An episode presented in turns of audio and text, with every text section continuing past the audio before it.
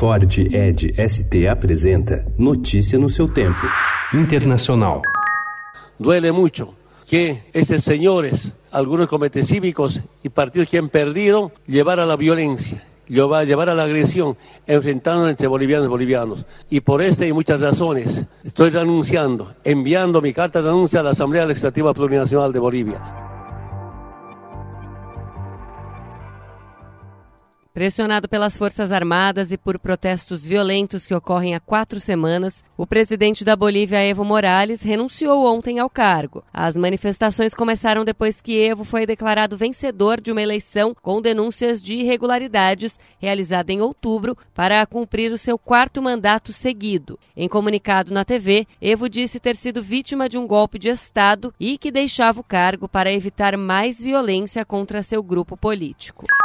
O presidente da República, Jair Bolsonaro, fez uma defesa da aplicação do voto impresso no Brasil em sua primeira manifestação pública a respeito da saída de Evo Morales do posto de presidente da Bolívia. O líder indígena boliviano havia sido reeleito presidente em 20 de outubro, em votação feita por meio de cédulas impressas em papel. No Twitter, o presidente escreveu: A lição que fica para nós é a necessidade, em nome da democracia e transparência, contagem de votos que possam ser auditados. O voto voto impresso é sinal de clareza para o Brasil.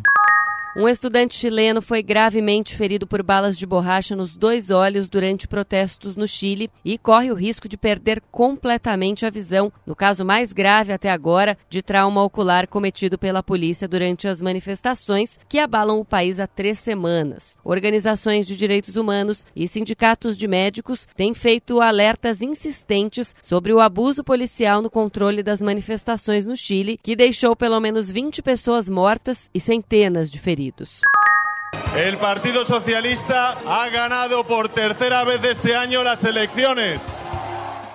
O Partido Socialista PSOE do atual primeiro-ministro Pedro Sanches voltou a vencer as eleições espanholas nesse domingo. Com 100% das urnas apuradas, a legenda conquistou ao todo 120 cadeiras, de um total de 350 no Congresso Nacional. Juntas, as legendas de esquerda somam 158 deputados, não atingindo assim a maioria absoluta, que seria de 176. Dessa forma, o bloqueio político permanecerá na Espanha e Sanches vai precisar do apoio dos partidos menores para conseguir governar. O bloco da esquerda, no entanto, segue ganhando do da direita, que fica mais distante do governo. PP, Vox e Ciudadanos têm, no total, 149 assentos. O resultado consolida os ultradireitistas do Vox como terceira força política do país. Notícia no seu tempo. É um oferecimento de Ford Edge ST, o SUV que coloca performance na sua rotina até na hora de você se informar.